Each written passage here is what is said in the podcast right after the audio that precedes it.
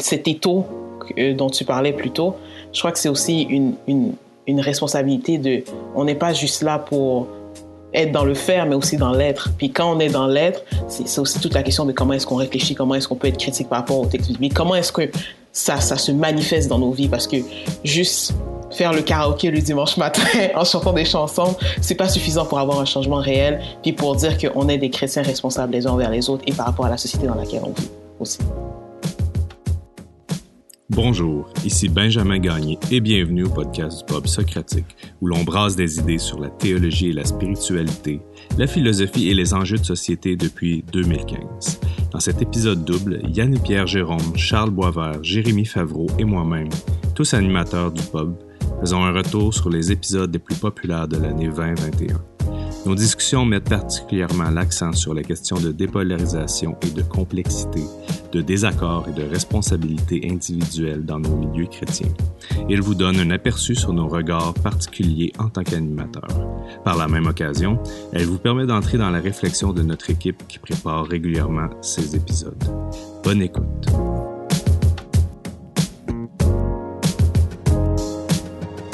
On vient de terminer une discussion un peu sur la, la, question de la polarisation. On vient de, de parler des, des, questions. On a abordé la question de la complexité, le refus de la complexité. Ça, c'était un peu notre introduction.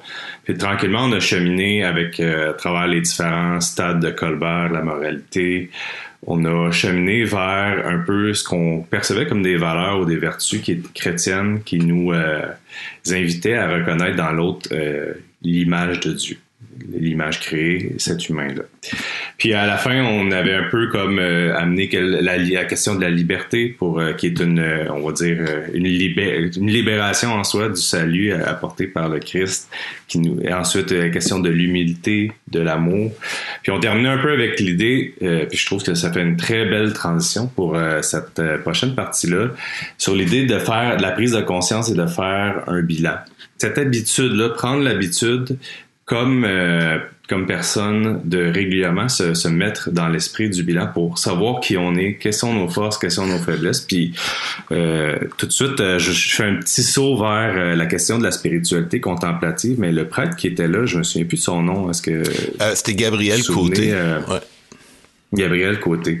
Puis euh, il avait lancé la question de l'examen intérieur. Puis euh, c'était une pratique que lui il amenait quotidiennement euh, dans sa vie, un peu pour faire le bilan de sa journée et tout. Puis je, trouve qu'on en arrive un peu à ce point-ci dans la discussion.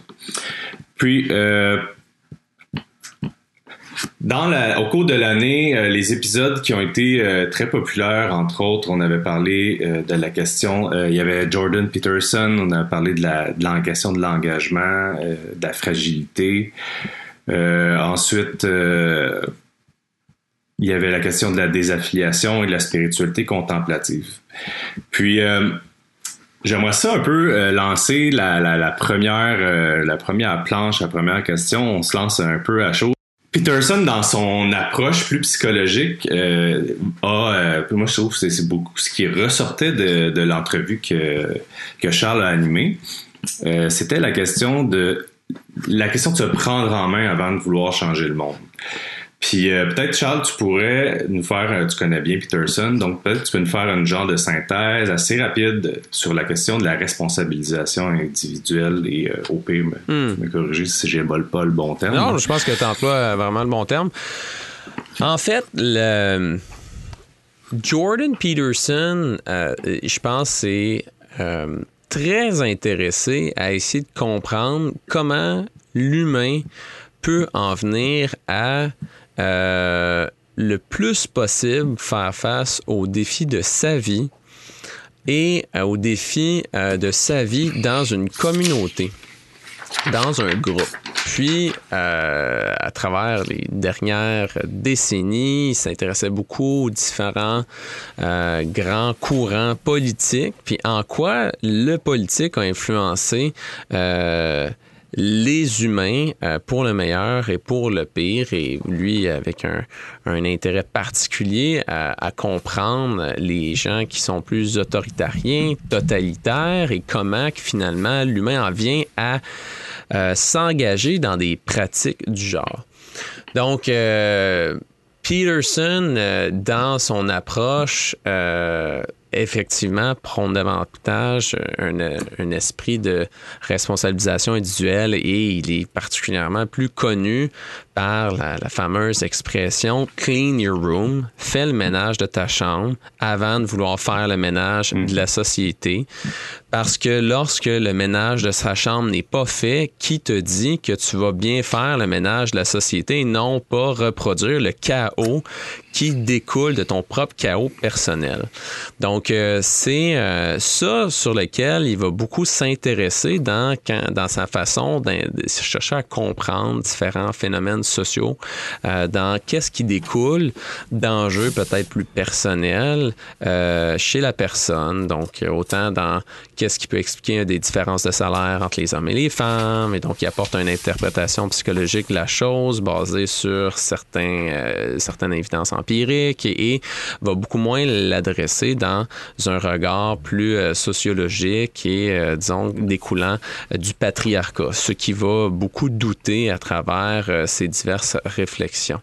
Donc, euh, quand on était avec euh, Jonathan Pajot, Sabin Lévesque, euh, Sophie Dawes et ah, notre, notre, notre, dernière dame italienne, que je respecte beaucoup, son, son nom m'échappe, on était beaucoup dans cette réflexion-là, finalement, de quels sont les effets du message de Peterson pour soi. Et euh, la composante de la responsabilisation individuelle euh, veut pas est un élément qui est très fort puis qui nous ralliait euh, tous ensemble. Et ensuite, on a aussi réfléchi sur la dimension plus religieuse de la pensée de Peterson. En, fait, quelle place est-ce que la croyance en Dieu peut avoir chez un humain et quelle quelle utilité est-ce que ça a? Il la regarde beaucoup dans un regard pragmatique. Avant de la considérer dans un regard euh, factuel. Dieu existe-t-il ou non? Lui regarde en quoi est-ce que croire en Dieu, ça a un effet et est-ce que cet effet-là est bon mhm. ou pas bon? Donc, c'est surtout ça qu'il va chercher à explorer tout en étant déchiré par euh, les réflexions qui en découlent. Donc, si je peux me faire un petit mhm. résumé, ça pourrait ressembler à ça. Hmm.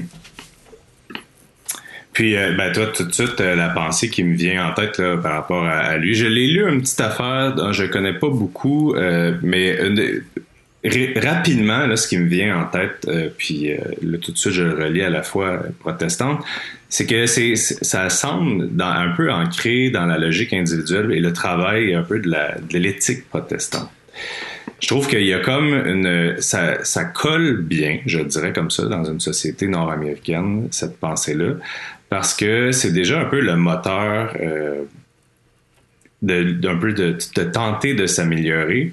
Euh, on pense Max Weber, par exemple, a fait euh, l'éthique du protestantisme euh, et du capitalisme mais c'était euh, c'est ancré dans cette logique là religieuse de on dire l'amélioration de soi avant un peu de donc c'est du soi vers les autres vers la collectivité pour ensuite euh, éventuellement j'imagine euh, en quelque part j'imagine qu'il n'est pas pour un désengagement de la société là mais mm-hmm. c'est pas tant son, son accent que plus de dire on commence par soi avant d'essayer de, de, transformer autour de soi. Mm-hmm. Puis moi, je trouve que ça sonne, ça fait écho à ce que j'ai appris dans la foi. Je sais pas si euh, ça, ça, vous rejoint un peu ce que je dis là, mm-hmm. mais. Mm-hmm. absolument. Je pense que le, le côté de. Euh, de travailler l'intérieur, euh, nettoyer l'intérieur du vase ou la sanctification, la devenir saint, tous ces principes-là sont des, des principes qui reflète la chrétienté beaucoup, dans le sens que occupe-toi de toi-même avant, de regarder les restes. Je pense que le côté mm-hmm. euh, tout ce qui ressemble au progrès, à l'amélioration, même l'idée de je vous disais, l'idée de changer le monde, je vous ça existe, bien sûr, c'est aller fait de toute nation des disciples, etc. Mais le côté vraiment mm-hmm. comme, tu mission moderne, euh, aller et conquérir, coloniser pour la foi. Bon, ça, ça c'est de le dire très négativement, là, on s'entend. Mais, mais je veux dire, l'idée de vraiment s'activer dans la mission, euh, c'est très protestant. Je veux dire, même les jésuites et tout ça, ils ont été inspirés par les protestants. Je veux dire, la, la mission catholique a mm-hmm. largement été inspirée par ça. Euh, il y avait une mission avant, mais cette mission-là était, était vraiment plus, était plus globale, était moins. Elle avait un côté mm. activiste, pour le moins qu'on puisse dire différent, je pense. Fait que c'est sûr que je mm. crois qu'il y a quelque chose de fondamentalement moderne dans ce qu'il dit. Euh, mais euh, mais je pense qu'il y a de quoi de vraiment bénéfique. Moi, moi, ce qui me touche énormément dans Peterson, je connais pas beaucoup moi aussi. Euh, je suis pas un expert, mais c'est sûr c'est l'intérêt, c'est c'est la façon que les gens répondent. Puis, puis c'est son, c'est son mm-hmm. authenticité là. Tu sais, à, quelques endroits, quand il parle à Jonathan Pajot, euh, à quelques reprises, on, connaît euh, au pub là, Jonathan Pajot, c'est quelqu'un qu'on trouve de très inspirant, excellent penseur, mais c'est mm-hmm. quelqu'un qui a aussi un côté euh, mystique, un, un, côté confessionnel, chrétien, engagé, tu sais, là, particulier. Tu sais, comme il, sa spiritualité est importante pour lui. Puis quand je l'entendais parler avec Peterson, c'est comme Peterson, il est il est interpellé, tu sais, par la vie spirituelle de, Jonathan Pajot, par exemple. Puis, tu sais, je trouve ça, je trouve ça, je trouve ça beau parce que d'un côté, Jordan Peterson, par ses écrits, par ses réflexions, il inspire, mais il se laisse inspirer aussi. Tu sais là, c'est comme il, il, est pas comme je suis trop imposant comme euh, comme personnalité culturelle de l'heure, tu sais là, que je suis pas capable d'être c'est juste complètement touché euh, parce que je vois chez quelqu'un d'autre. Puis je pense que ça c'est aussi son approche euh, aux écrits euh, chrétiens aussi, comme à la Bible en particulier, sa série. Je pense que ça ça a été vraiment une de ces séries qui a parlé à beaucoup de gens là. Fait que ça c'est des mm-hmm. 12 Rules for Life. Ouais, c'est ben les 12 Rules for Life, mais il a fait une série vidéo là, des, des talks là, où justement sur un peu là, il faisait une analyse comme du récit, du métanarratif biblique, là, tu sais, puis il l'interprétait un peu à sa façon, mais ça l'a comme euh, mm-hmm. touché les gens, comme, tu sais, moi, j'aurais pu essayer de compter l'histoire de la Bible, euh, j'aurais sûrement pas réussi à assister l'intérêt autant que lui, là, tu sais, il y a comme, il y a quelque chose mm-hmm. là-dedans, là, de particulier. Fait que, je sais pas pour mm-hmm. vous, c'est quoi, tu sais, là, qui a fait cette différence-là, mais moi, en tout cas, ça, ça m'inspire.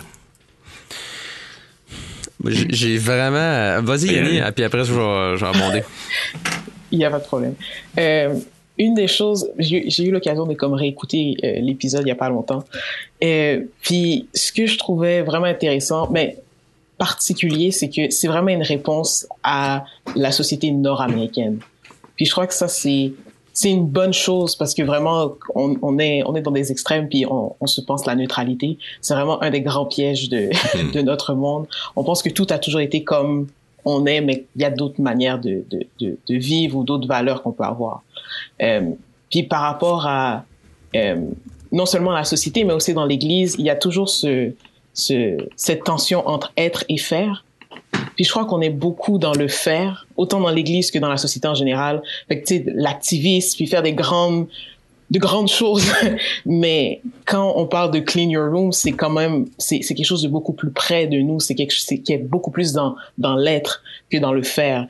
Puis je crois que mm-hmm. d'avoir cette tension là puis de re, rebalancer un peu comment est-ce qu'on fait les choses, c'est vraiment très important. Puis ça ça vaut aussi pour dans l'église, tu sais, je c'est très classique dans l'Église de dire que 10% de, de l'Assemblée fait 90% du travail. Mm-hmm. Mais ça, ça c'est ces 10%-là, généralement, sont beaucoup plus dans le faire que dans l'être parce qu'ils n'ont pas le choix pour que mm. l'Église continue de fonctionner. Mais je crois que c'est une mm. belle réflexion sur euh, la manière dont on fonctionne en fait en Amérique du Nord en général mm. et comment comment est-ce que ça, ça, ça a des applications autant au niveau de, de, de la société en général mais aussi euh, comment est-ce que ça peut se, se manifester dans l'Église. Fait que ça c'est une des choses que j'ai vraiment trouvé très intéressante comme comme réflexion, mais aussi euh, qui fait en sorte que il faut sa pensée peut pas être généralisée jusqu'à un certain point.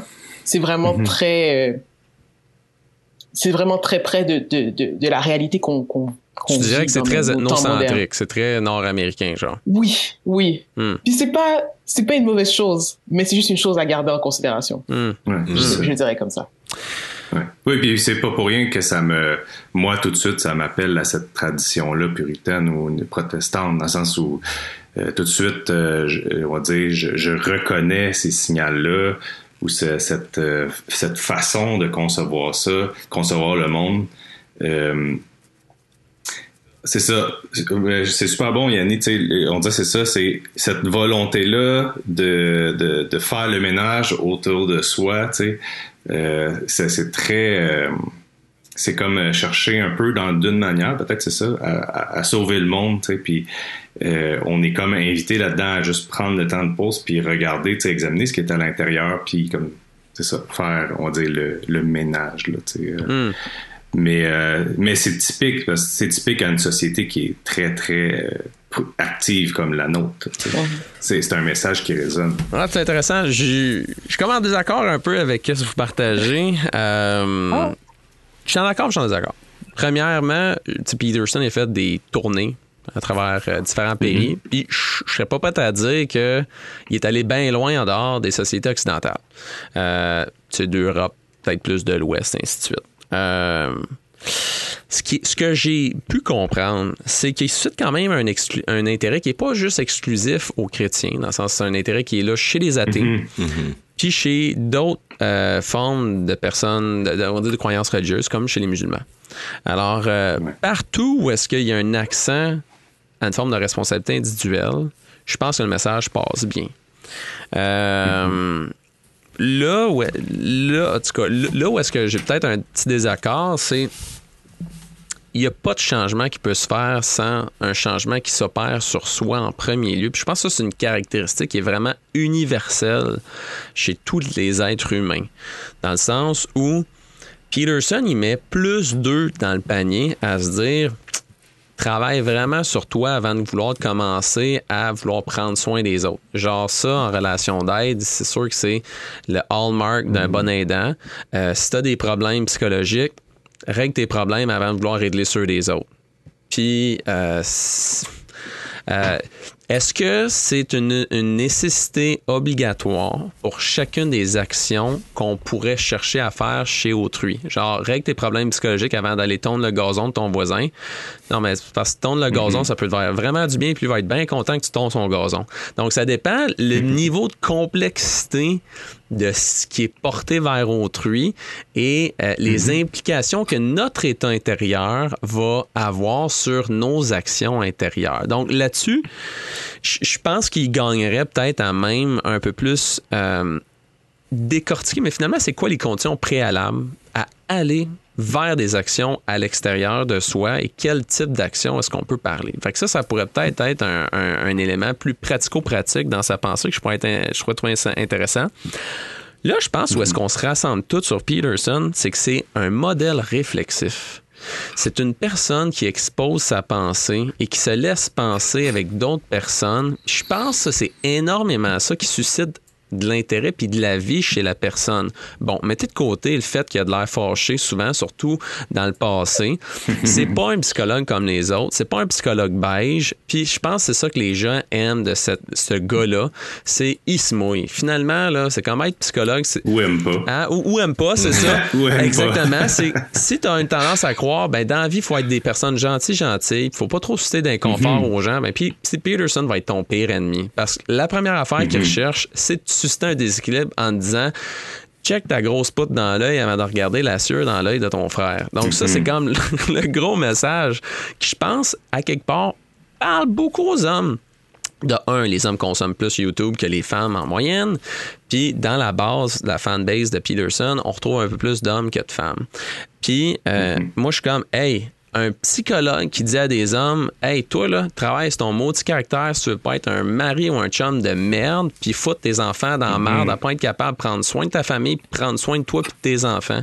Donc, un homme qui vient parler à des hommes, moi, c'est le seul que je connais qui rayonne autant. Puis je suis comme, parfait si c'est ce modèle-là que ça prend. C'est un modèle imparfait. Je pense qu'il il, incarne, il, répond à un besoin, clairement, qui est important au niveau de la crise de sens, la crise identitaire qu'on vit présentement.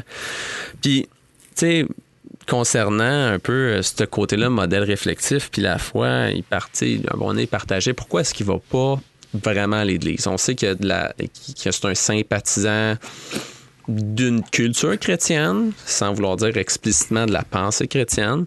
Puis une des choses qui mhm. réagit, c'est souvent dans l'Église, on enseigne quoi penser et non comment penser.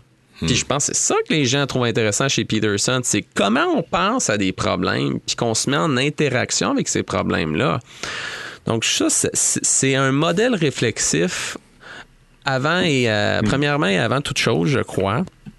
Puis ensuite, quand on pense à Peterson, tu sais, dans le sens, les sociétés collectivistes, moins individualistes, donc qui pourraient peut-être être moins intéressés par le message de Peterson, plus individuel, ça m'amène à réfléchir, tu sais, Peterson, dans le sommet de la hiérarchie des valeurs, c'est le sacrifice pour autrui, c'est le sacrifice de soi. Comme il va dire, on sacrifie du plaisir personnel, des relations amicales quand on est aux études pour un bien supérieur, mhm. avoir un diplôme un jour. Donc, cette notion de sacrifier dans le maintenant, dans l'ici maintenant, pour un gain supérieur, c'est très fort chez Peterson. Puis on voit aussi que les gens qui dans la vie ont des meilleurs délais de gratification, ont des meilleurs jobs, ont plus de satisfaction dans plein d'affaires. Donc ça a une valeur très pratico-pratique. Mm-hmm. Puis pour lui, la sympathie avec le Christ, c'est c'est cette représentation là incarnée de ce sacrifice-là ultime qui sert de méta-modèle aux gens. Puis lui, mhm. c'est là qu'il va le plus proche, je pense, dans son intérêt pour le christianisme. C'est-à-dire, ce méta-modèle-là est tellement proche d'une vraie réalité que ça me dit, est-ce qu'il est vrai ce qu'il a fait? Mhm. Puis là, euh, en vient un peu tout. Puis, écoute, moi, euh, c'est ça aussi, tu sais, puis en fait, euh, c'est encore là, je souligne à quel point c'est un point de vue protestant. Puis pourquoi j'ai dit ça? Parce que moi, mon impression, c'est que euh, c'est. Puis même presque là, on est habitué de faire ça dans le milieu évangélique. Puis je pense que c'est pour ça que ça nous rejoint. C'est qu'on prend un caractère biblique ou on prend le Christ directement. Évidemment, tous les chrétiens veulent, on va dire, à l'imitation du Christ. Mais on parle d'un mouvement euh, d'un individu vers un modèle idéal. Puis euh, moi, je trouve que, puis là, c'est là que je trouve une, grande partie de la faiblesse euh, de, de, son analyse, pas, ou tu sais, ce que j'aurais connu, là, tu sais, je vais pas non mm-hmm. plus euh, me, me, prononcer en tant qu'expert, mais de, de, de réaction, je trouve qu'il tient, puis peut-être c'est le fait qu'il, je sais pas, il est pas, il n'y a pas une théologie super élaborée, où il n'est pas dans le milieu chrétien, justement, mais moi, c'est beaucoup ce côté chrétien-là. Euh, pour moi, le salut, il est d'abord universel, il n'est pas individuel. Le modèle que Christ nous amène, c'est d'abord un, changement global. Fait qu'au contraire, moi, j'ai l'impression que le changement qui nous précède, c'est pas euh, notre motivation à nous intérieure qui change, mais c'est le fait que lui agit. Donc, c'est quelque chose d'extrinsèque à nous. Puis après ça, euh, c'est sûr que là, je penche en quelque part plus sur le, on va dire le contexte qui permet aux individus de prendre cette liberté intérieure-là que de l'individu qui change tout et qui se change lui-même. Puis moi, c'est un peu ce ce, double jeu-là, il est super dur à résoudre. C'est pour ça qu'en général, moi, je pense qu'il y a des gens qui penchent d'un côté, d'autres qui penchent du bord de la collectivité pour repérer le changement. Là, je, je, je, comprends que c'est souvent ces deux modèles qui rentrent euh, souvent en conflit. Sociologie, psychologie, ça pourrait dire, euh, il y a souvent des, des, des, des tensions puis des discussions fortes parce que pour un, c'est euh, l'individu qui, euh, qui amène le changement autour de ben, on lui. Sait toutes les, et souvent l'inverse. On sait tous les sociologues, c'est des mauvais psychologues. C'est pour ça qu'ils sont sociologues. c'est une blague. Oui, c'est ça. Bon. Écoute, je connais pas les jokes sur les psychologues, mais. Euh, tu m'en feras une tantôt. je, je t'en prépare. non, ben, je pense qu'il y a un peu ce point de vue-là, puis tu sais, je sais qu'il critique beaucoup ça. Bref, je comprends, je trouve, comment il adhère dans cet univers-là, euh, dans l'univers euh, nord-américain, puis pour ça je te rejoins Yannick là-dessus, je trouve que ça prend un contexte, mais évidemment ça parle plus aux hommes parce que c'est son intention. Donc ça aussi c'est un autre élément contextuel à mettre en lumière. Fait que ça fait ça fait écho à quelque chose comme on est comme type de personne. Fait que moi genre je, vais le dire au moins comme ça. Puis euh, fait que c'est ça je voulais dire, c'est je reconnais cette familiarité là. Je trouve que c'est c'est vraiment c'est une familiarité euh, puis euh, je que j'apprécie d'ailleurs parce qu'en même temps c'est je peux pas dire que j'ai détesté pas du tout là, sais je suis vraiment pas Hmm. euh, dans, la thèse et l'antithèse. euh, J'essaie d'être dans la synthèse. Ce qui est drôle, c'est que Peterson, à son podcast, a jamais invité, je pense, un pasteur évangélique. Récemment, il, il- il- il est beaucoup plus proche, finalement, de des catholiques comme euh, l'évêque Barron de Californie, qui est venu à plusieurs fois à son podcast. Fait que Mhm. je trouve intéressant la, le, le parallèle que tu fais un peu avec euh, le mouvement protestant. Mais penses-tu que Mhm. quand tu dis- réfères au mouvement protestant, tu pourrais aussi référer au, on va dire, à la dénomination catholique ou euh, pas nécessairement? Mhm. Ben, c'est euh, des catholiques en Amérique du Nord. hein. Moi, moi c'est sûr que ça, c'est ma lecture. euh, Il y a plein de façons. Là. Ça reste une façon d'approcher ça. Mais pour moi, c'est euh, ça. C'est euh, des, des catholiques qui, qui œuvrent dans un monde puritain, pour le dire comme ça. Là, là c'est sûr que pour moi, je pars de toute une conception de la, du social qui est motivé par les, qui est fabriqué par les, les motivations religieuses in- individuelles et, euh, et, et, euh, collectives. Fait que ça, c'est sûr, c'est un point de vue, c'est une façon de dire l'Amérique du Nord, ça, c'est, une le, le capitalisme en tant que tel aussi, c'est relié au protestantisme puritain dans l'histoire des idées. Donc, c'est des catholiques qui opèrent dans cet univers fonctionnel-là. Donc, c'est un peu dans ce sens-là que je, je dire, je mets la, la, la- quand je dis c'est protestant, c'est par rapport à ce contexte nord-américain-là, surtout. C'est un peu ça, c'est de même que je Juste par curiosité, à l'inverse, ailleurs, comment ça serait motivé au véhicule, si tu le sais? Ben, c'est une bonne question. Ben, on sait que, par exemple, la France, ça, déjà, il y a des gros clashs culturels. C'est sûr que veut, veut pas, le capitalisme, c'est une euh, doctrine qui s'exporte. Fait que ça, ça a fait son travail. Fait que c'est peut-être un petit peu plus difficile de voir euh, aujourd'hui, là, je te dirais en 2021, de quelle manière euh, ça tranche. Mais en même temps, tu regardes plein de Français qui viennent au Québec puis qui qui sont, tu vois le clash culturel. Donc, parce que pour eux, c'est la façon de fonctionner est beaucoup plus, on va dire, collectiviste. Puis ça s'inscrit plus dans des traits justement d'une religion qui est catholique.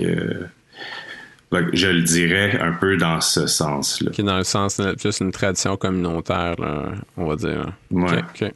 Ouais, collectif, ouais, communautaire. Ouais, communautarisme, en fait. Faut pas dire communiste parce que c'est, je pense que ça serait à tort, mais communautariste. Parce que pour moi, c'est plus ça, la, la, on dit l'esprit catholique, il, il est communautaire. sais. Je- Je pense qu'une autre façon qu'on peut l'approcher, c'est tout simplement de dire que ces prescriptions répondent au contexte moderne, capitaliste, protestante, c'est là inspiré par euh, ce qui est prédominant ça. Mais mais ce qu'il propose aussi, c'est que ça euh, ça reflète pas beaucoup, selon moi, de ce que j'en connais là, des choses plus anciennes, des choses plus historiquement euh, ancrées, comme dans les, on pourrait dire les premiers siècles, la chrétienté ou même l'antiquité. Euh, il va en chercher, je pense, des principes chez les Gréco-romains, j'imagine un peu partout. J'imagine qu'il est très créatif là-dedans, mais il les interprète euh, en fonction des besoins individuels. Là. Tu sais, Fait que ce serait vraiment intéressant quand je pense, euh, parce qu'on veut parler aussi de spiritualité, tu sais, ça me fait réfléchir un peu à ça.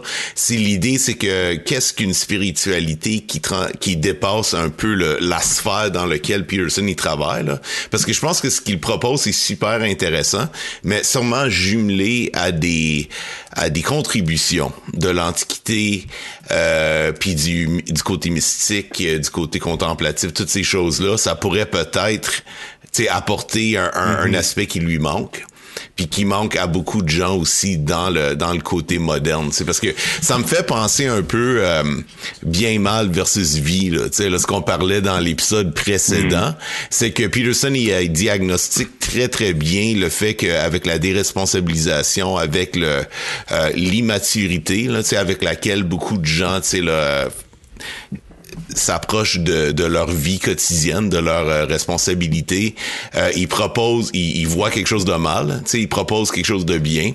Euh, je pense qu'ils proposent beaucoup de choses transcendantes, mais sûrement qu'il y en a beaucoup encore à découvrir. Mm Ben, tu sais, c'est drôle que tu dis ça parce que il y deux, trois semaines, il a fait une discussion avec, euh, avec Jonathan Pajot, Bishop Barron, euh, un psychologue junien, Verveke, et, lui-même. Puis la discussion, c'était sur le sens. Hmm. Je pense pourquoi Peterson a été a rejoint plein de gens avec euh, ses interprétations bibliques, euh, ses interprétations psychologiques des récits bibliques. C'est parce que finalement, il essayait de peser sur le citron du sens. Puis la critique qu'il y avait dans leur discussion, les quatre ensemble, parce que Verveke, c'est un gars qui a grandi dans un mouvement fondamentaliste puis s'en est dissocié. Euh, t'as mm. euh, Barron, qui est un évêque, euh, comment on va dire, engagé.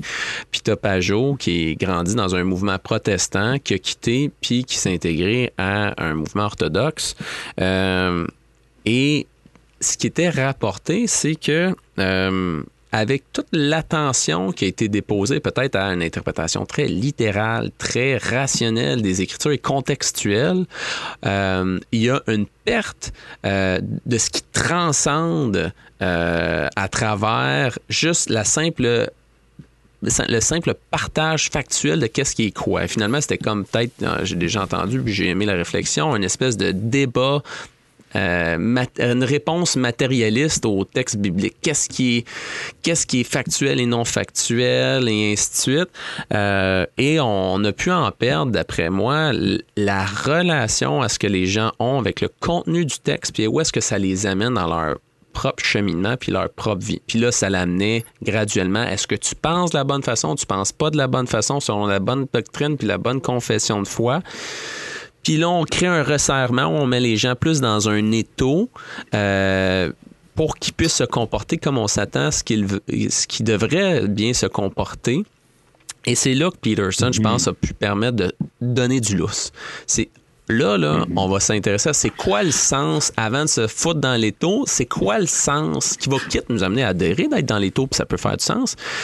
Puis je pense que c'est ça, il répond vraiment à une crise de sens qui est palpable en Amérique du Nord, euh, crise de sens dans la société. Euh, par une grande désaffiliation bon religieuse, par une perte de repères traditionnels puis peut-être identitaires, mais aussi une crise de sens dans l'Église. Ben en fait un travail propre sur euh, ses études de, mm-hmm. maîtrise puis de doctorat sur la désaffiliation religieuse. C'est pas un, enjeu de sens le fait que tu sacs ton camp dans une Église, c'est quoi?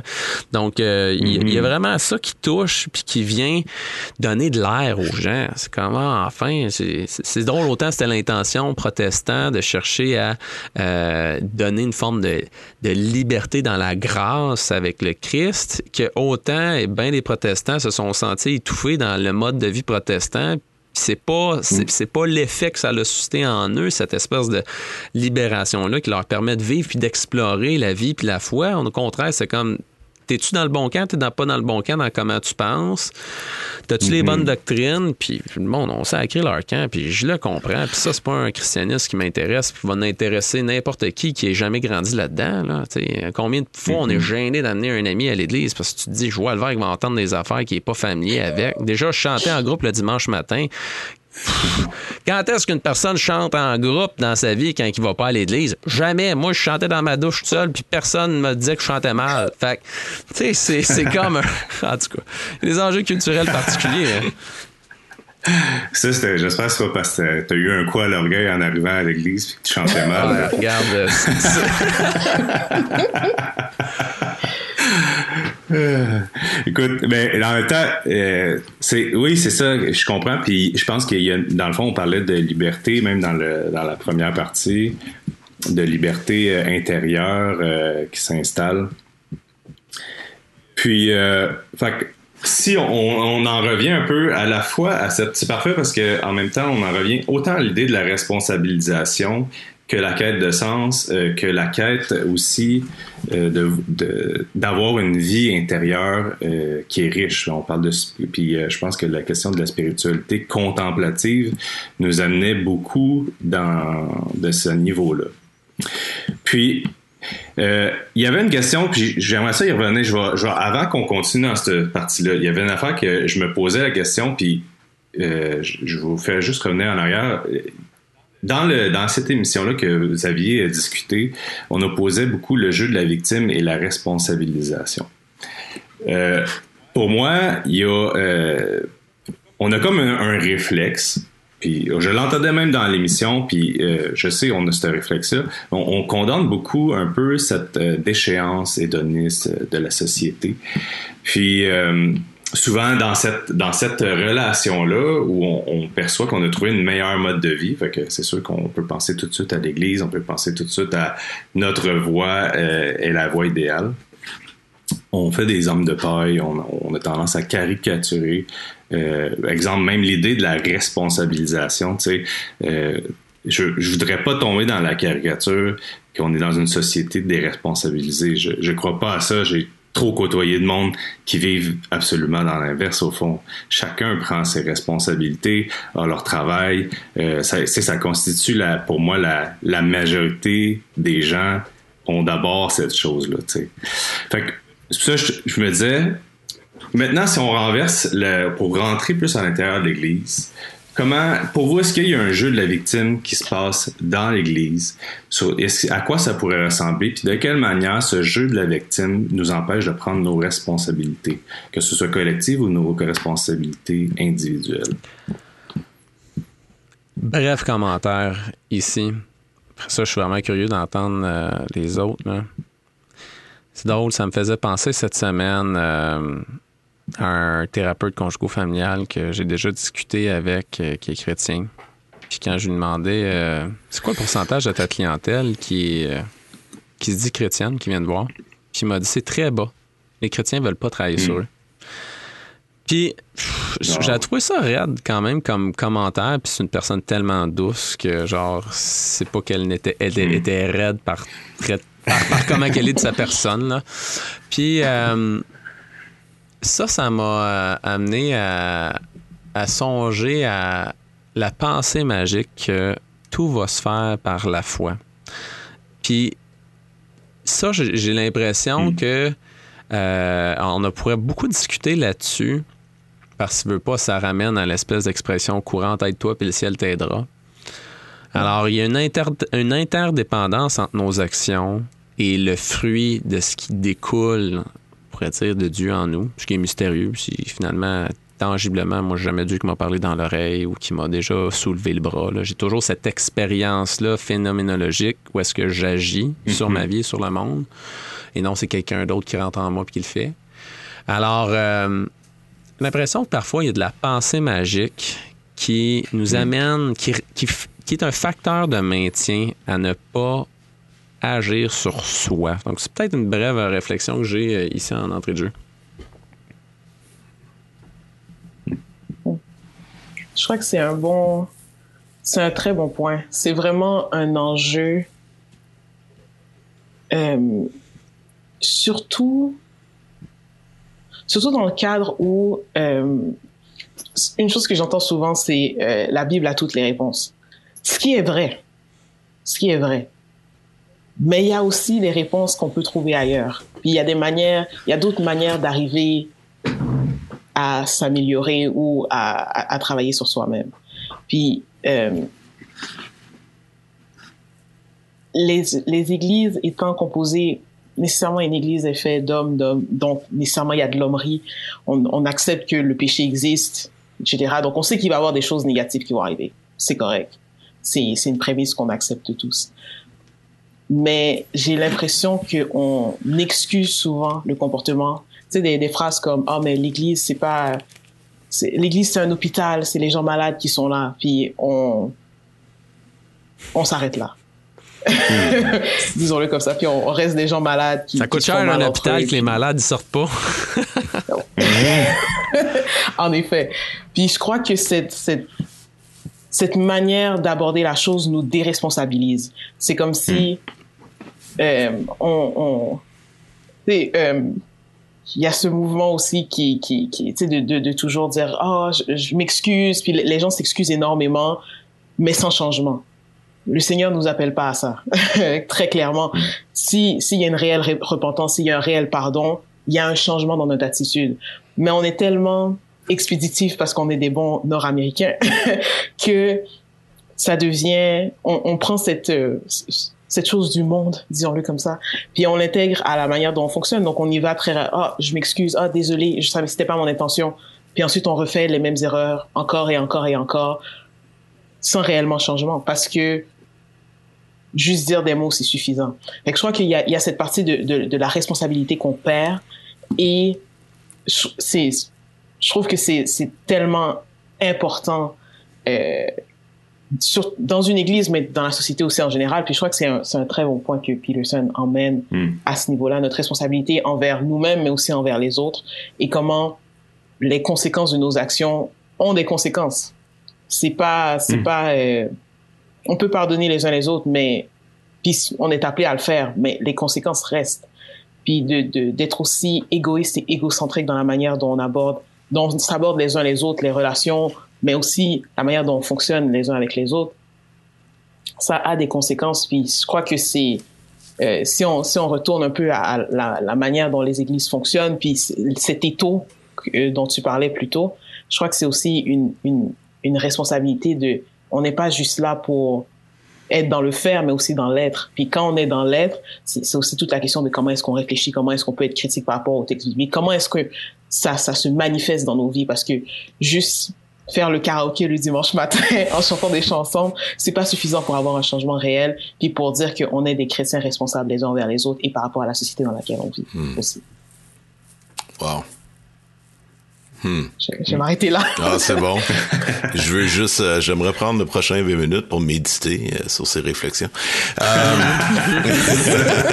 On va faire une introspection, un bilan. C'était, voici l'interlude méditation, introspection. ouais. Ah, moi, moi, en tout cas, je, je supporte, euh, je, je, suis vraiment d'accord avec ces idées-là. Moi, moi, ce qui me, ce qui me vient en tête, c'est la question, euh, on se responsabilise pour qui ou au nom de qui? Hmm. Hmm. Je pense que c'est ça l'affaire. Ouais, moi, moi c'est ça parce que tu sais, ça a été mentionné déjà comme pour soi-même euh, au milieu de hmm. l'Église.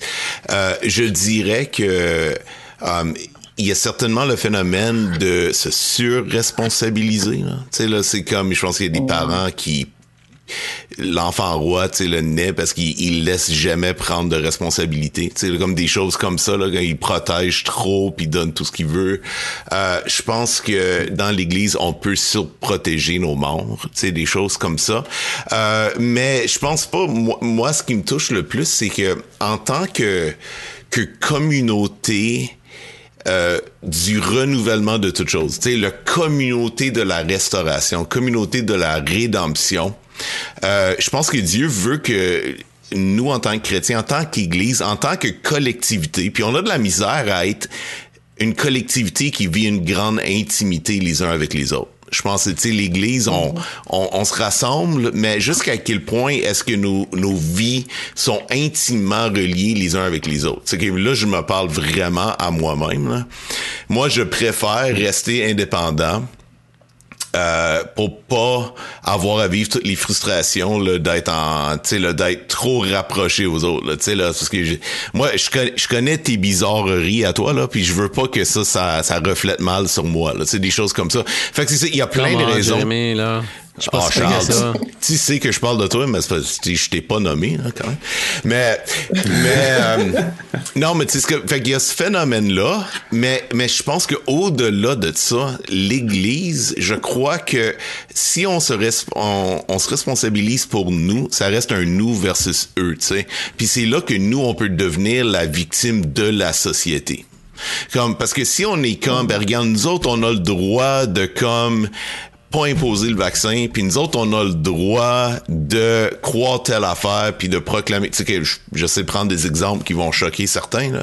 C'est mon objectif. Mais c'est le, le but, c'est que si on fait ça, euh, c'est comme on voit tout le reste comme un ennemi qui est contre nous tout le temps. Tu sais, puis ce qui ce qui importe, c'est ma liberté, c'est c'est euh, c'est l'épanouissement de mon groupe balisé. Tu sais.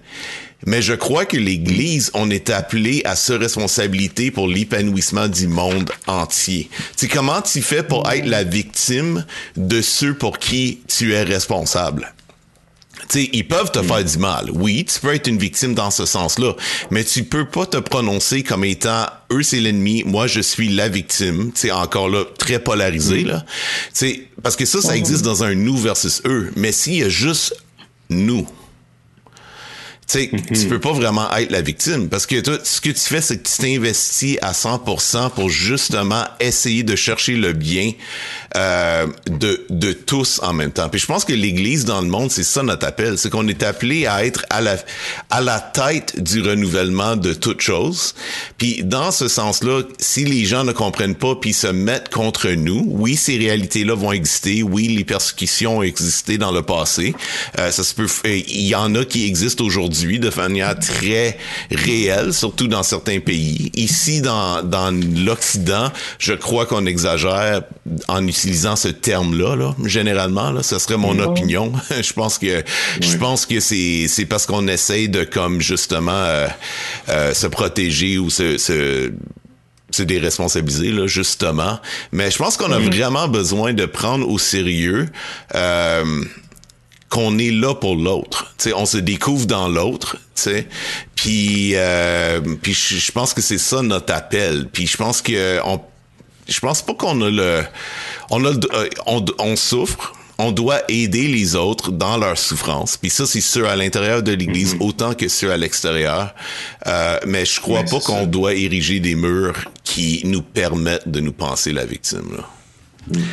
Ouais, puis tu sais, je peux rebondir, tu sais, tout de suite tu dis ça, le, le, le fait que c'est overrated, un peu le, le côté être persécuté. Là. Bon, on dirait j'ai été élevé avec une mentalité euh, de- d'enfant battu, là. dans le sens où c'est comme si dans l'Église, on m'a toujours fait sentir, un, que le, grand ennemi s'en vient, l'Antichrist, puis en plus que tout le monde est contre moi, tu sais, fait que, veux, veux pas, ça te met pas en posture de, du nous, là, ça, ça t'emmène, euh, puis ça, c'est un regard très, très jeune que j'ai senti euh, de mon milieu euh, d'appartenance. Puis moi, je trouve que c'était vraiment une dynamique malsaine. Puis, puis là, encore là, je te rejoins à 100%, Jérémy. Au fond, j'ai pris conscience en vieillissant, puis en me déla- délaissant ce, côté-là où j'étais comme la victime de la société, euh, du monde, le système oppressif du monde. Euh, que finalement, ben, la souffrance, les difficultés, euh, l'engagement même euh, envers les autres, la responsabilisation, finalement, là, c'était zéro une affaire qui appartenait au christianisme. C'était partagé partout autour de moi. Et euh, avec euh, une certaine déconcertation, j'étais euh, en train de découvrir même que des fois, ça l'appartenait beaucoup plus aux gens à l'extérieur de mon groupe, à l'extérieur de mon nous. Euh, Puis là, je fais pas, je veux pas juste lancer des tomates là pour moi à l'Église. Je trouve que c'est une, euh, euh, s'il y avait une clé, l'Église c'est un moteur très important de, de bien commun. là. absolument. Je suis pas, je veux pas dire que c'est que ça, mais on, je sais que dans dans ce quoi j'ai grandi, ce nous-là était tellement renforcé, puis on avait tellement l'impression d'être les seuls au monde qui souffraient, alors qu'on souffrait pas là en plus. C'était une lecture, c'était une lecture du monde, pour le dire simplement. Euh, et tu sais, c'est ça, oui, je peux avoir eu des blagues sur ma religion quand j'étais jeune, là, mais comme quelqu'un d'autre a des blagues sur son poids, comme une autre personne sur sa couleur de peau, comme, tu sais, toutes ces choses-là, c'était une, au fond, c'est une souffrance qui est partagée, puis qu'on avait tous. Puis euh, finalement, c'est à travers cette, peut-être, ça, moi, ça m'a challengé. Puis je pense que c'est ça aussi, ça m'a challengé à dire, ben, c'est ça, on est, au fond, il y a bien des gens plus responsables autour de moi. Hum. Hey, Et c'est assez que je joue ce jeu-là. vraiment des, des, des, des choses super intéressantes. Là. Ça me fait penser à, à plein, plein de choses. Euh, j'ai envie de revenir sur euh, un peu euh, ce que tu disais, Jérémy, puis ensuite toi, Ben. Sais, sur la responsabilité, responsabilité individuelle, euh, prendre soin de l'autre, prendre soin de soi. Je pense que tu l'as bien dit euh, tantôt, est-ce qu'on est là pour l'autre? Puis la connaissance de l'autre aide à la connaissance de soi, puis la connaissance de soi à la connaissance de l'autre. Donc, c'est vraiment une interaction dynamique entre les deux. Euh, c'est sûr que des fois, je pense que la question qui est centrale, c'est quand est-ce que on se responsabilise pour des choses de manière toxique. Euh, quand est-ce que là, on le fait pas assez pour soi ou quand est-ce qu'on le fait trop pour autrui? Je pense que c'est vraiment là le nerf de la guerre. Euh, et qui, pour répondre à la question, on a besoin disons, pour la personne, d'un élément très important, c'est d'observer les effets. C'est quoi les effets de mes actions sur moi-même? Disons, euh, on pense qu'on en prendrait, euh, disons qu'on se responsabiliserait pas assez, puis on se rend compte que là, on s'enlise dans des conflits, des problèmes de vie qui nous amènent à dire, quand on arrête, je voulais-tu cette vie-là? Ben, je voulais peut-être pas cette vie-là. Mais ça peut peut-être dire qu'il y a des choses qui t'ont amené là que tu as besoin de changer puis de travailler dans ce qui est de ton contrôle. Euh, et comment est-ce qu'on peut observer les effets sur soi? Mais quand on se responsabilise sur soi, c'est quoi qu'on recherche de manière ultime à ce qui se développe chez l'autre? Mais quand on pense à un enfant, c'est de l'autonomie. Si tu n'es pas capable de bien évaluer l'autonomie de ton enfant, tu vas y saper peut-être son autonomie. Tu penses que tu le rends autonome, mais il est rendu à 17 ans, puis il n'est pas capable de faire ses devoirs par lui-même, puis il y a un fonctionnement euh, intellectuel euh, dans la moyenne, ben il y a un gros problème c'est parce que tu n'as pas donné la liberté de se casser le nez, de, peut-être apprendre par lui-même, puis de se, développer plus librement. Donc, il y a vraiment cette aptitude-là à observer ce qui est présent chez soi, puis présent chez les autres. Puis en observant, on prend le recul. on dit, ah, il faut prendre du recul. Prends du recul dans la vie. C'est genre l'affaire que tu aimerais acheter pas cher au Dollarama, mais qui comme coûte vraiment cher. Tu sais pas comment faire. Là. l'observation, c'est le premier pas, on dirait. Puis euh, ça m'amène, ça m'amène sur euh, sur le volet. Euh, je perds mon idée en lien avec les, responsabilisations toxiques. oui, ben, on peut penser à, à être un sauveur pour la société. On veut changer la société par nos convictions, par ce qui nous propulse à vouloir faire du bien autrui. Puis là, où est-ce que ça peut devenir toxique, c'est quand elle n'est pas intégrée sous forme de mouvement naturel. Lorsque les sacrifices sont une forme d'obligation qu'on s'impose pour répondre au narratif de nos valeurs, au narratif des pensées des autres. Puis finalement, qu'est-ce qui arrive? Ben, tu pètes un burn-out tu t'en vas dans, tu t'enlises dans de la souffrance psychologique euh, qui te rend vraiment compte que finalement, ce poids-là, c'était pas un poids qui, te faisait bien. Puis souvent, on apprend de l'expérience, puis ça fait partie de la vie. Mais euh, et donc, ce regard-là sur soi et sur l'autre est tellement central pour bien se développer. Euh, puis finalement, quand on parle de de responsabilisation individuelle. Tu sais, j'entends souvent là, dans le langage populaire, il ah, faut que je travaille mon estime de soi. Il ah, faut que je m'aime plus. C'est clair qu'on est dans une culture très centrée sur la personne euh, qui va nous amener, euh, pour plein de personnes, à, critiquer cette culture-là comme, comme ayant une tendance à se déborder vers le narcissisme. Pas un narcissisme toxique euh, foncièrement, mais un narcissisme qui a des, un potentiel à être toxique. Et donc, je, reviens vraiment sur ce que tu dis, Jérémy. Clairement, faut être là pour l'autre parce que l'autre a quelque chose à nous apprendre. Puis si on pense qu'il faut se recentrer sur soi pour développer son estime de soi, euh, faut peut-être clarifier qu'est-ce qu'on veut dire par estime de soi. C'est apprendre à mettre des limites saines, tu apprendre à comme euh, mieux gérer un réseau d'amis parce qu'on se rend compte que ce réseau d'amis-là nous emmène à faire des choses qu'on n'aime pas faire, qui ne respectent pas notre, notre conscience. Donc, euh, donc, il y a comme un élément là, à, se questionner là, à ce niveau-là. Je crois que c'est vraiment. J'aime vraiment ce que, ce que mm-hmm. tu apportes, Charles. Je trouve, je trouve que c'est vraiment intéressant. Puis ça me fait penser un peu, pour retourner un peu à Pearson, parce que bon, mon cerveau était là directement, mais toute la question de, euh, de, de tension et de conflit, puis d'accepter que toutes les discussions sont pas, on est tous d'accord puis tout va bien. Je crois que ça c'est un des c'est un des plus gros mensonges dans nos sociétés qui fait en sorte qu'on n'est pas capable de, de, on a toujours l'impression d'être l'enfant battu, un peu comme ce que, ce que Mm. Ben disait, mais de, de voir que c'est sain, utile et nécessaire de faire preuve, de, de, de, d'être face à des gens qui sont pas d'accord avec nous, puis de pouvoir grandir de ça, de pouvoir apprendre de gens qui sont différents de nous, pour qu'on puisse avoir une vision qui est beaucoup plus ouverte, complète sur le monde. Puis c'est comme ça qu'on peut vraiment euh, s'am- améliorer nos vies internes, mais aussi nos relations avec autrui. Puis euh, c'est très facile de, de, de rester dans nos, dans nos propres cercles, puis de, de rester dans une roue de confirmation de ce qu'on pense réellement, de, de ce qu'on pense être la vérité, puis ce qu'on décide qu'est la vérité. Euh, mais d'être en, en relation avec des gens qui d'avoir des discussions où tu sais on est on n'est pas d'accord puis ça ça ça Mhm. des fois on reste sur nos désaccords puis c'est correct puis je crois que dans l'église on a besoin de beaucoup plus de discussions comme ça. Puis dans la société en général la polarisation vient exactement de là de, justement rester camper sur nos positions puis ne pas voir qu'il y a toujours un middle ground. Je veux dire on est quatre à discuter en ce moment. On n'est pas tous d'accord sur Jordan Peterson. C'est vraiment pas quelqu'un que il y a certaines de ces idées qui sont intéressantes, mais disons que c'est pas mon personnage préféré. mais, je peux voir dans ce qu'il apporte des choses qui sont positives, qui peuvent améliorer la société dans laquelle on vit. Et puis je crois que c'est, c'est ce travail-là qu'on doit tous apprendre à faire. Puis c'est comme ça qu'on va aussi se responsabiliser les uns par rapport aux autres.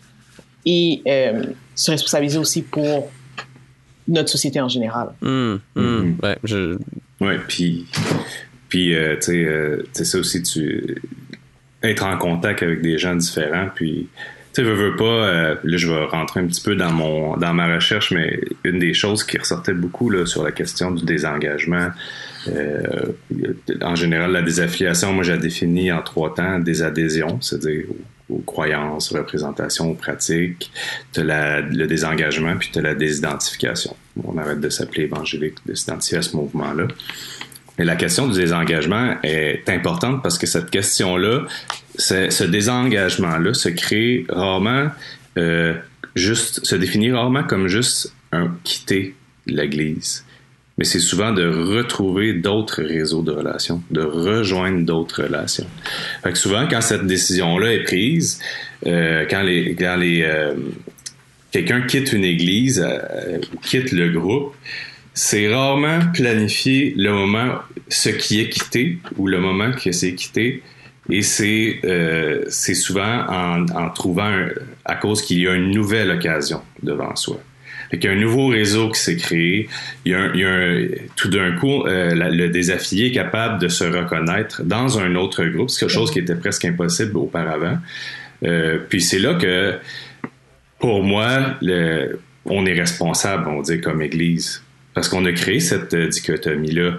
Euh, je pense même à l'étude, de- je pense que c'est Hélène Desjardins qui a fait un qui soulevait le fait à quel point l'idée d'une sous-culture évangélique, l'idée d'une sous-culture chrétienne très imperméable à ce qui se passe à l'en- alentour. Moi, je l'ai retrouvé là, quelques années plus tard dans ma recherche. Euh, L'effet de cette sous-culture-là, c'est ça, entre autres la désaffiliation. Ce repli sur soi, ce repli sur le groupe, et cette incapacité à se reconnaître dans l'autre. Puis quand on se reconnaît dans l'autre, on le présente beaucoup comme euh, c'est que tu te reconnais plus dans l'Église. Donc c'est un peu tout ou rien. Puis veux, veux pas, c'est un peu ça qui se passe inconsciemment. Ça, ça, c'est le travail inconscient de cet esprit-là où ben, si je me reconnais dans les autres, ça doit être parce que je me reconnais plus dans l'Église. Et moi, je, je, je suis tellement finalement hérité de cette euh, logique sociale-là. Puis je me dis, fait que là, c'est ça, on parle de l'engagement, désengagement, mais le désengagement aussi, c'est à la fois un, c'est un élan individuel inscrit dans cette logique sociale. Mhm. Puis c'est là qu'on a une- un peu une, une prise de conscience à faire. Euh, écoute, ça doit pas être la première fois qu'on en parle. Euh, dire qu'on aborde cette question-là au peuple socratique. Je pense qu'on on l'a porte. Puis c'est pas quelque chose qui est dépassé tant qu'à moi. Puis c'est pas quelque chose qui est plus d'actualité. Je pense qu'on a des, gros mécanismes. euh, forts, des, puis beaucoup de pratiques même dans l'Église ou de, comme d'activisme même dans l'Église du fait qu'on s'arrête pas, qui nous empêche de nous lier, de faire des autres qui sont à l'extérieur de l'Église des un nous, là, si on peut dire, de les inclure dans ce Wow. Ben, ça m'amène sur un, un- un commentaire euh, connexe à ce que tu penses sur la désaffiliation. Je lisais de la littérature sur la, la désaffiliation des membres de gangs de rue. Puis, euh, mm. comme tu nommais, Ben, c'est comme un processus en deux étapes. Une, désidentification identitaire, une, désidentification, un désengagement physique. Euh, mm. Souvent, auprès des membres de gangs de rue, même si on a un désengagement physique par, disons, une incarcération, ça ne veut pas dire qu'ils ont un désengagement identitaire, ce qui les amène peut-être à revenir dans leur groupe plus tard. Puis un des facteurs associés à l'intégration d'un gang de rue, comme à la désaffiliation, c'est une réponse aux besoins d'appartenance. Mm. C'est une famille mm. pour eux. Donc, dans le désengagement, il y a un autre groupe qui va être recherché, qui va catalyser le départ, entre autres. Il y a d'autres mm. facteurs comme on va dire, la, maturation, puis comme ben, je suis sûr qu'il y a un parallèle là-dessus.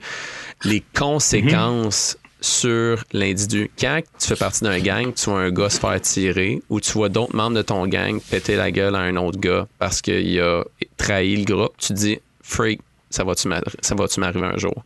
Mhm. Comme quand tu vois dans un milieu d'église du monde, tu te dis, je veux jamais ressembler à ce monde-là qui reste là. C'est comme, non, puis là, tu te rends compte que tu as des modèles ailleurs, puis tu commences à m'inspirer un petit peu plus. Puis finalement, c'est comme, tu n'as pas envie de devenir ce que tu projettes que tu pourrais devenir dans ce groupe-là. Donc, tu sacs ton camp du groupe, puis a raison d'être. Mhm. C'est comme, tu veux, tu veux te tenir dans une place qui t'inspire puis qui te fait grandir. Donc, euh, mhm. Moi, moi, comme j'ai déjà dit à, différentes personnes, c'est vraiment pas une pensée euh, populaire, mais je suis comme, il y a des gens qui grandissent dans l'église parce que c'est leur seul groupe d'amis. Mais ça leur fait du mhm. mal peut-être rester dans l'Église parce qu'ils croient pas, parce qu'ils se font confronter par un message qui colle pas à ce qu'ils souhaitent pour eux-mêmes. Fait le plus beau cadeau qu'on peut leur faire, c'est Hey, sais-tu quoi? Si tu veux, je peux t'aider à trouver un autre groupe d'amis. Ça va me faire plaisir de pouvoir t'accompagner à, ce qu'on jase ensemble. C'est qui que t'apprécies? C'est quoi tes intérêts? Parce que la vie ne se résout pas la vie communautaire de l'Église et la vie spirituelle dans le Christ va au-delà de la vie d'Église. Donc, mhm. la, liberté intérieure est le summum à rechercher. Puis c'est pas ça qui permet à la personne d'être expérimentée dans l'Église, c'est qu'il y a quelque chose qui fait que je sais pas pourquoi, ça se vit pas, mais il faut prendre soin d'aller rechercher ça chez la personne. Et idéalement, ce que je souhaite, c'est que la personne du Christ soit le plus grand modèle pour lui, puis dans ce que ça pourra faire comme transformation, mais Sinon, on est dans notre dualité sécurité. On veut pas qu'une personne quitte le groupe parce que si elle quitte le groupe, on a peur pour sa petite âme, son, son sa petite personne, comme si Dieu est pas plus grand que moi, ce que je pourrais faire pour elle. C'est comme non, non, Dieu est omniscient, est omniprésent. Puis il y a bien des affaires que je comprends pas qui est en dehors de mon contrôle et je vais lui faire confiance. On capote trop quand on voit quelqu'un partir. C'est comme. Oui, puis c'est ça. Il y a une peur. On a peur que la personne cesse d'appartenir à notre groupe. On est. Euh, on a une logique qui est très euh, c'est quand même fort là, comparé aux gangs de rue je te dirais. Mais euh... je cours là-dessus fait que c'est pour ça que ça m'a amené à penser à ça là. mais en même temps écoute tu sais je veux dire les outils euh, on va dire sociaux ou sociologiques sont là euh, ça, ça, on peut faire des comparaisons là. Il n'y a pas de problème avec ça. Mais je pense que c'est ça il y a comme un on, on, on vit dans la peur qu'il cesse d'appartenir euh, puis ça, c'est souvent, tu sais, pas, c'est des peurs. Toute la famille est présente, pour ceux qui ont grandi dans le milieu, là, tu sais, particulièrement. Fait que on a, c'est vrai, c'est ça. On a peur qu'ils cessent d'appartenir, alors qu'on oublie que finalement, c'est, ça peut, se, dans un sens, se partager. Puis, puis la personne, la personne se retrouve euh, sans option non plus c'est soit tu prends un pas de ce qui semble dans la tête des gens un pas de recul vers ce qu'ils ont connu et ce dans quoi ils ont cru par le passé. Donc ils se voient comme je retourne mm-hmm. vers une conformité ou bien je quitte la foi là. Puis c'est tellement pas la vérité non mm. plus là. Dieu, il est tellement plus actif, il est tellement plus capable de nous devancer, de nous nous amener, tu là, dans ce qu'il peut vouloir pour euh, les individus autant que les groupes des fois, parce que les groupes aussi évoluent. Ça, c'est quelque chose d'un. Ça, c'est un, autre sujet là, pour un autre jour. ouais. Ben, tu sais, c'est ça. Euh, puis un peu ça, je soulignais même à, Convergence au Congrès. Euh, remettre en question. Nous, on déploie des grands cours d'apologétique, on déploie une grande rationalité intellectuelle euh, autour des remises en question puis des doutes. Ça, c'est les outils, comment on répond aux choses. Mais moi, je trouve qu'on oublie à quel point remettre en question, c'est un processus qui est social, c'est remettre en question poser une question intellectuelle, c'est l'anxiété aussi de poser peut-être la possibilité que je vais devoir sortir du groupe. Mhm. Puis ça, ça, ça ajoute une couche tellement pesante sur les épaules euh, des gens dans le dans le milieu. Euh, que les gens quittent. Fait qu'après ça, c'est, ça devient presque. c'est une auto-exclusion. on s'est internalisé, on est là, puis on est devant ça. On se dit, ben, je peux pas faire autrement. J'ai j'ai je crois plus tout à fait ça puis des fois c'est des phases hein. en plus on le sait toutes là je dire on est toutes là au pub socratique là c'est je pense qu'on est des gens qui se posent des questions des fois on va vers une affaire puis là finalement on revient vers notre affaire on, mm. ça bouge tu sais c'est mm, très mais tout d'un coup tu as fragilisé ton appartenance au groupe ouais. Fait que, voilà. Ouais. Puis je trouve tellement, un peu de je trouve tellement c'est un, un manque d'accueil du chrétien sur la réalité intérieure de la personne. Euh, je dis un manque d'accueil parce que, comme euh, j'ai nommé euh, euh, plutôt une citation que j'aime beaucoup, la recherche de la vérité compromet la cohésion d'un groupe. La cohésion d'un groupe recherche, compromet la recherche de la vérité. Mais il y a de la valeur à chercher une vérité. Mais c'est juste quand ça compromet la cohésion du groupe, c'est une menace. Puis mhm. là, on se met sur le mode sécurité à place de se mettre sur le mode peut-être appréciation, contemplation de la, valeur, de la beauté de ce qui est là. Puis de prendre le temps, de prendre le temps. Parce que nous, là, on change lentement. On a plein d'enjeux dans nos vies euh, qui euh, nous amènent à ne pas être parfaits. Et moi, je, tout le temps, je me reviens à ça. Dieu est très, très patient, miséricordieux envers moi-même. Et là, là, je suis comme, je peux me permettre d'être patient avec une personne. Je sais pas son prochain mouvement va être où, mais c'est comme un renversement. Faut que je fasse confiance dans qu'il y a quelque chose de bon qui peut sortir de quelque chose qui m'apparaît peut-être moins bon ou inconnu aussi. Puis prenons le temps d'en parler. Puis on verra où est-ce que ça l'aboutira, mais je pense qu'on a beaucoup, moi, du monde qui réfléchit. C'est de l'or en bord, du monde qui réfléchit. Du monde qui réfléchit pas dans la réaction pour me lancer une tomate. Mais même là, s'il me lance une tomate, je pense qu'il y a peut-être de la misère à pouvoir bien formuler un désaccord. Fait que ça sort un peu euh, de façon maladroite, avec un insulte. Mais euh, passe à mm-hmm. côté son inconfort, ben, il y a une valeur qui est derrière un questionnement qui qui compte des valeurs? prenons soin de la valeur, là, puis on regarde qu'est-ce qu'il y a là-dedans. Là. Mm-hmm. Mm-hmm. Mm-hmm. Puis, je crois qu'on est très fragile dans la manière dont on, voit la foi dans les églises. Souvent, on pense que si jamais il y a un, un temps soit peu de questionnement ou quoi que ce soit, on a peur que comme si tout l'édifice va s'écrouler si jamais il y a une petite craque. Alors que c'est pas nous qui avons fondé l'église. le Seigneur va prendre soin de son église l'Église fonctionne malgré nous, pas grâce à nous. Puis je crois que c'est une chose qu'on on oublie souvent. Euh, puis même dans, dans, dans, cette recherche, dans cette tension qu'on peut avoir avec des, des, nouvelles idées, des nouvelles compréhensions, tout ça, je crois que c'est aussi notre responsabilité en tant qu'Église de d'accompagner puis de, de voir que, tu sais, même si c'est un mouvement que nous on comprend pas nécessairement, que nous on souhaiterait pas nécessairement pour quelqu'un, mais de, de refuser ce mouvement-là, c'est pas une solution. Au contraire, tu sais, de, c'est, on devient une communauté extrêmement superficielle et qui est pas, et qui est fausse en fait. Puis c'est complètement l'opposé de ce qu'on, de, ce qu'on est censé être. Hmm. Et euh, je crois, je crois qu'on on, se met beaucoup de pression en tant que, que chrétien, puis on essaie de garder, on essaie de garder la communauté et non pas de de voir des frères et sœurs qui approfondissent leur foi. Fait de, de ce, ce manque d'équilibre qu'on a, puis c'est, c'est très, euh, on est, on est quand même des gens visuels, tu sais, c'est de voir un grand groupe, on est comme, ok, oui, on va dans la bonne direction, mais c'est pas ça la confirmation de, de, de la mm-hmm. qualité ou de, de, de la véracité de notre service, mm. comment est-ce qu'on voudrait le, le, le, définir. Fait que de, d'accepter que, tu sais, des fois, il va y avoir des, des, des gens qui vont, qui vont prendre un, pas de recul, des gens qui vont faire des, des, qui vont prendre des décisions qui vont pas nécessairement être en accord avec ce qu'on veut ou ce qu'on aimerait pour leur vie, mais le Seigneur a un plan, puis ce qui doit se passer va se passer, hmm. tout simplement. Puis je crois hmm. qu'il faut, il faut s'en remettre à notre Seigneur beaucoup plus. Il faut, faut avoir plus de foi, disons-le ainsi, que le, le, Seigneur a un plan, puis son plan va s'accomplir, puis que si c'est euh, un, pas de recul pour quelqu'un, puis peut-être éventuellement un retour d'une autre manière. Il a besoin de faire certaines expériences. So be. Puis c'est tout à fait correct. Je crois que notre, notre responsabilité réellement en tant que chrétien, c'est pas de retenir les gens, mais de plutôt les accompagner du mieux qu'on peut, puis leur démontrer l'amour de notre Seigneur, tout simplement.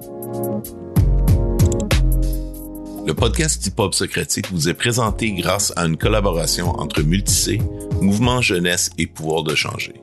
Notre objectif est de cultiver l'esprit critique, l'écoute attentive et la prise de parole sensée, en donnant à chacun l'occasion d'interagir avec un enjeu ou un sujet d'intérêt actuel à partir d'une perspective de foi. Suivez-nous sur Facebook pour être informé de nos prochains épisodes